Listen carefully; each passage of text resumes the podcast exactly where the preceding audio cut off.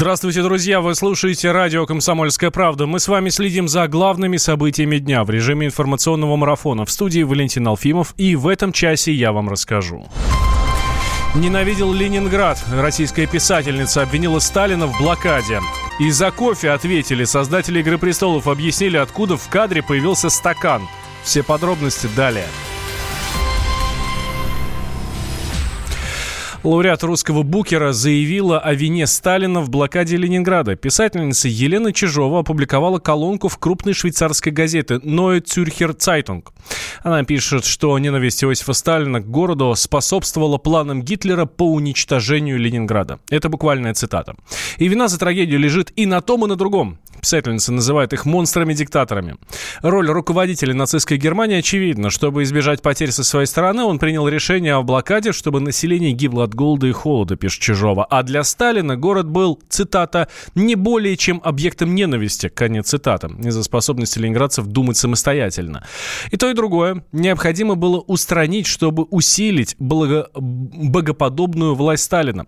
Чижова приводит в пример. Во время блокады поезда с боеприпасами отправлялись из Ленинграда на Большую Землю, а Сталин не снабжал город даже небольшими поставками еды.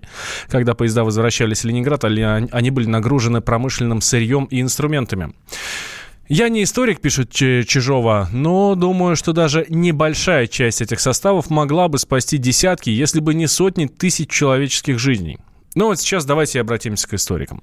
Историк Николай Сванидзе считает, что Сталин не пособник Гитлера, но вина на нем большая. Он очень многого не сделал для того, чтобы спасти жителей Ленинграда, это несомненно. Это не потому, что он был пособником Гитлера, а потому, что он просто не жалел своих людей. Было сделано несколько очень грубых, тяжелых ошибок. С учетом последствий этих ошибок, их можно назвать преступлениями. Он недообеспечил наполнение города продовольствием. Уже после нападения Гитлера на Советский Союз он почему-то отбомбился по Финляндии. Малоизвестный факт. Чем просто втянул Финляндию в войну против себя. Если бы он этого не сделал, то кольцо вокруг Ленинграда не было бы завершено. И после этого, конечно, он мало что сделал для того, чтобы помочь этому городу несчастному. Не любил он Ленинград, да, не любил. По каким причинам, другой вопрос. Уже в черепную коробку ему не влезть. Может быть, потому что он ревновал к славе авторов и отцов Октябрьского переворота, Октябрьской революции, потому что он не входил в число главных действующих лиц. Это были Ленин и Троцкий, а он хотел входить. Может быть, еще по какой-то причине. Но, в всяком случае, он несколько раз прошел с огнем и мечом по Ленинграду. Это было после убийства Кирова. Это было после войны в связи с ленинградским делом, когда он еще раз просто серпом прошелся по городу. Он не любил Ленинград.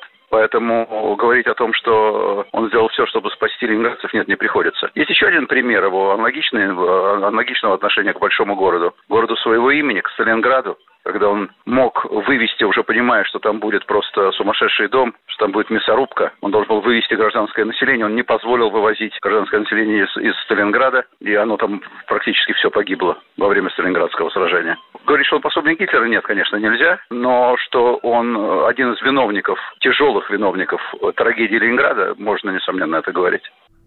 Это был историк Николай Сванидзе. С нами на связи историк и тоже писатель Александр Бондаренко. Александр Юрьевич, здравствуйте. Здравствуйте. Вступите в полемику историков и писателей?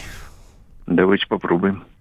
Елена Чижова, писательница, называет Сталина пособником Гитлера. Ну, в частности, за то, что он ненавидел Ленинград и, соответственно, вот был пособником его в блокаде. Как считаете? А вообще откуда она это взяла? Ну, ее размышлизмы такие были. Это она написала, колонку в швейцарской газете Neue Zürcher Zeitung. Тем более, попугать Сталиным, попугать вообще Россию, это правильно, так и надо. Так именно и делается сейчас на пустоте. Давайте, я посмотрел даже ее утверждение. Знаете, что меня вообще поразило? Ленинград в блокаде. Какие поезда из Ленинграда шли? Когда только по дороге жизни снабжение было во время блокады. То есть уже ерунда написана. А потом, когда поезда еще шли, то есть блокады еще не было, верили, что хватит. Все-таки продовольствия в городе были, и Бадаевские склады, еще много чего было.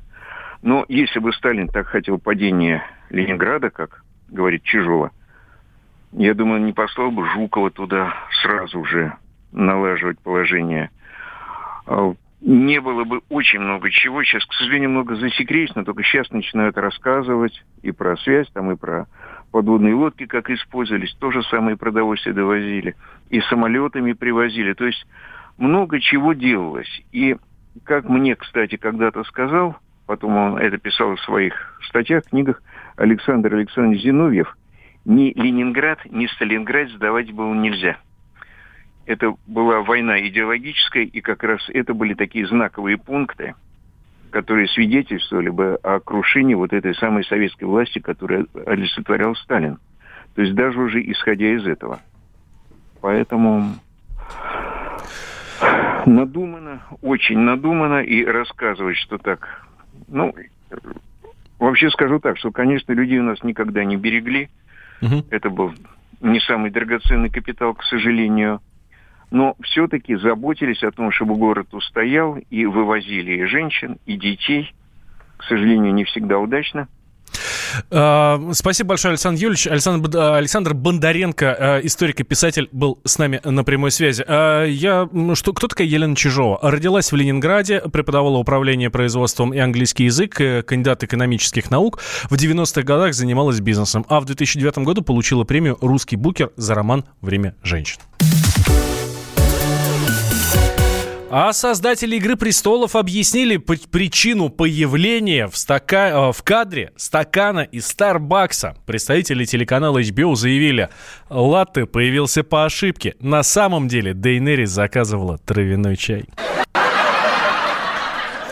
Исполнительный продюсер Берни Колфилд тоже дала комментарий. Она сказала, как вы знаете, Вестерос был первым местом, где появились кофейни Starbucks.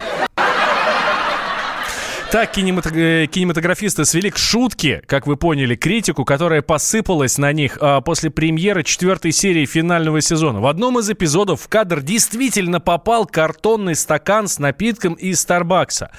Мнения поклонников разделились. Кто-то предполагает, что все дело в деньгах. Это не что иное, как реклама Старбакса. Вот продюсер Ирина Сосновая, создатель нескольких российских сериалов, рассказала о механизме интеграции рекламы в произведении кинематографа.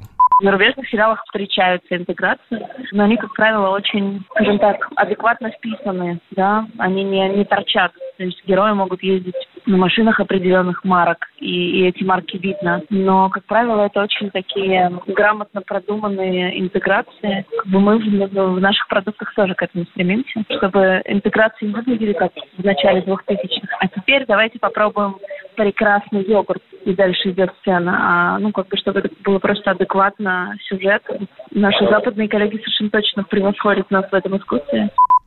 Но многие уверены, что это все-таки банальный прокол, причем первый за всю историю популярной саги «Игра престолов». Машина времени! Она работает!